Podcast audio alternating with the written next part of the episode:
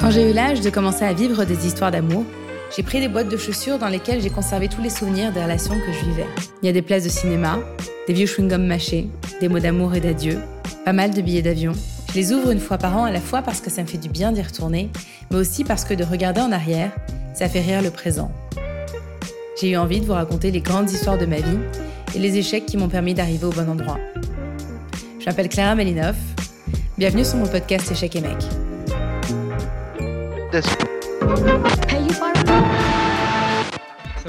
Et nous interrompons euh, nos programmes pour euh, vous informer de cette situation à New York. Un avion est entré en collision avec euh, la tour nord du World Trade Center.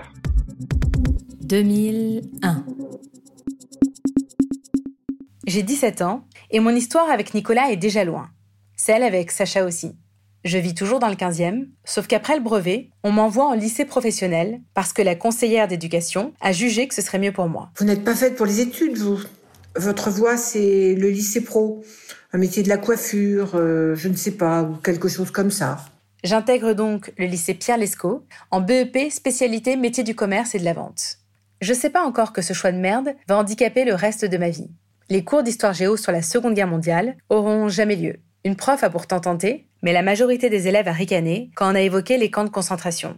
Un d'eux a même crié Moi, les juifs, j'en fais du savon Et la prof a abandonné. Je me souviens parfaitement du jour où elle a posé sa tête entre ses mains et elle s'est endormie dans son Prozac, anesthésiée par l'abandon et la perte de l'espoir.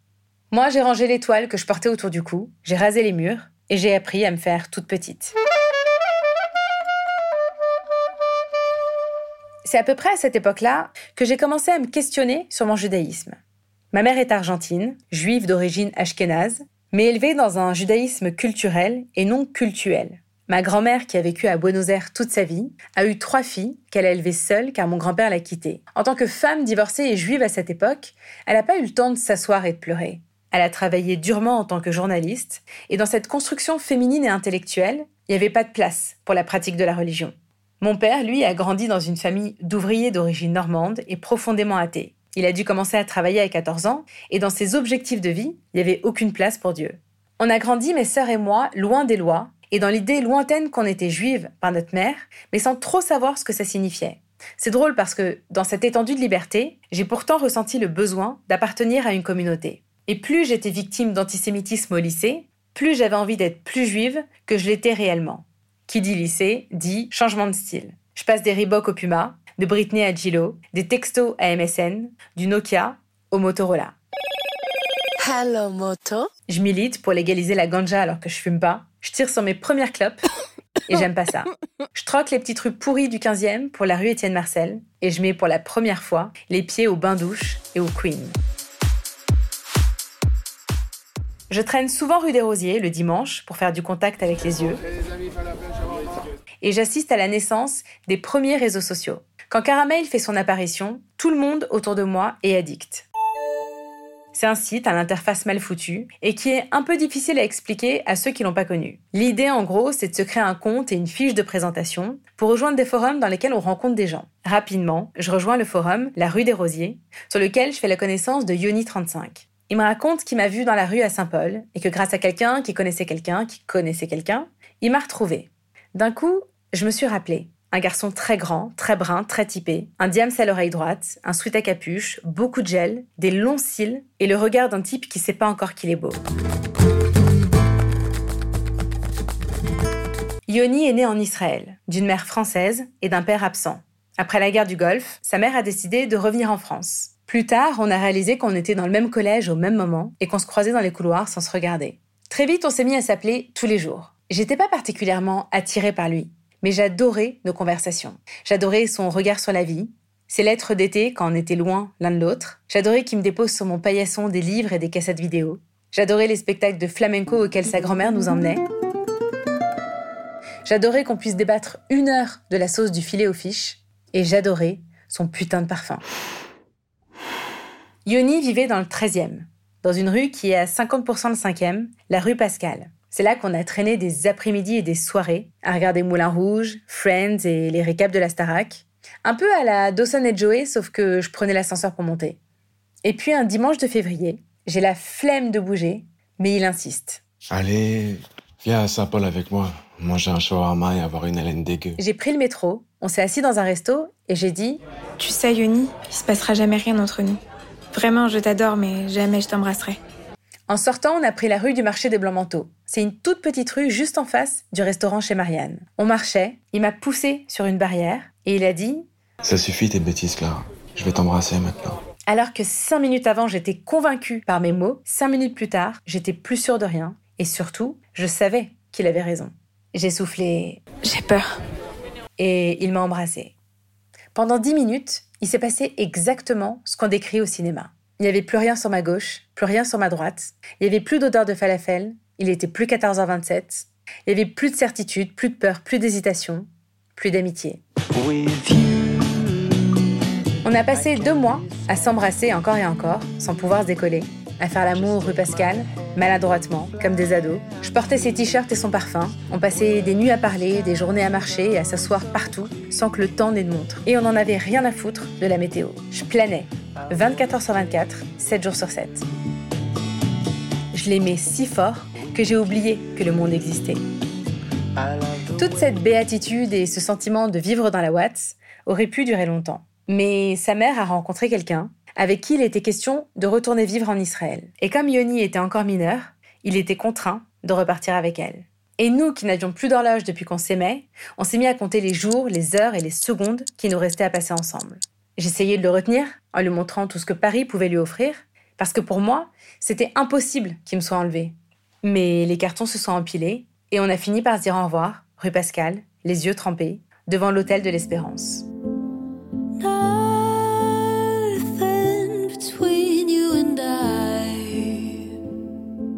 Quand il a quitté le sol français, j'ai eu le sentiment, comme Amélie Poulain, de devenir une flaque d'eau jetée au sol.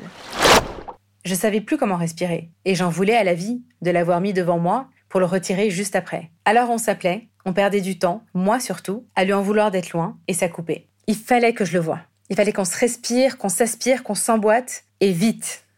On est en juin 2002, c'est la fin de l'année scolaire, et je dis à ma mère que je vais aller le rejoindre pour toujours, que je vais m'installer là-bas, parce que ici, ma langue, elle détecte plus le goût. Elle me propose un deal.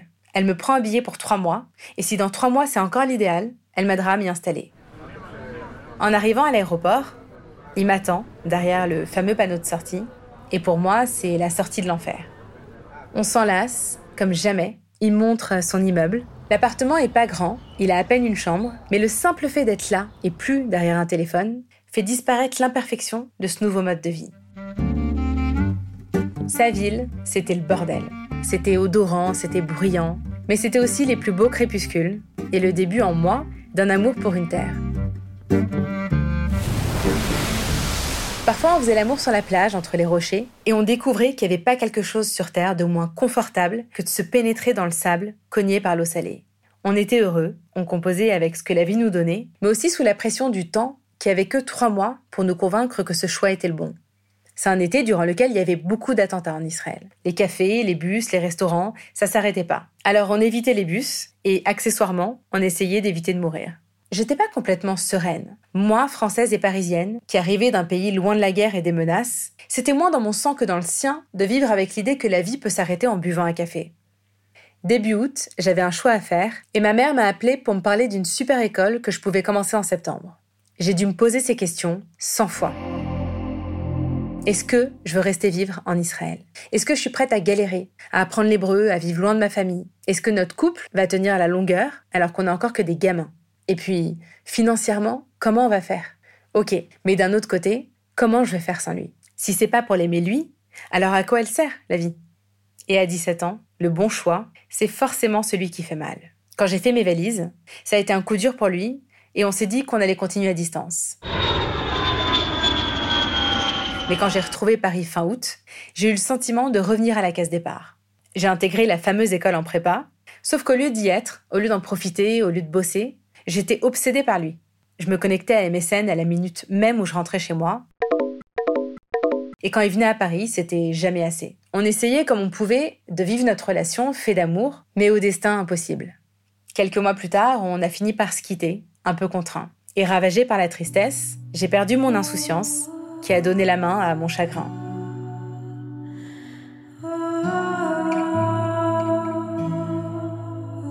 Je me suis mise à traîner rue Pascal alors que j'avais rien à y faire. Je revivais nos souvenirs et notre histoire avec ce qui me restait à disposition, et je le détestais d'avoir quitté la France. Lui m'appelait parfois tard dans la nuit, juste pour me faire écouter ses larmes, et y raccrochait. Je passais mon temps à me demander s'il avait de nouveau quelqu'un dans sa vie ou juste dans son lit. Et puis, petit à petit, on s'est donné moins de nouvelles. J'ai senti qu'il avait besoin de s'émanciper de nous, qu'il avait besoin de mettre Paris derrière lui. Et j'ai senti qu'il changeait. J'ai senti qu'il s'éloignait et que même si on s'était aimé à en crever, il était temps de revivre. Bien sûr, ça m'a hanté longtemps. Et bien sûr, on a rallumé les feux plusieurs fois. On a tenté de s'aimer aussi fort que dans notre passé, et plusieurs fois, on a échoué. J'ai dû digérer de jamais savoir ce qu'aurait été ma vie s'il en était jamais parti. On nous a pas laissé le temps de se lasser l'un de l'autre, comme deux ados qui se rencontrent jeunes. On nous a pas non plus laissé l'opportunité de jamais se lasser l'un de l'autre. Mais souvent, les réponses, on les trouve dans la vie qui passe. Et dans la nuance avec laquelle on avance, on comprend en grandissant que même si on n'a plus rien à écrire ensemble, le passé, lui, nous appartient.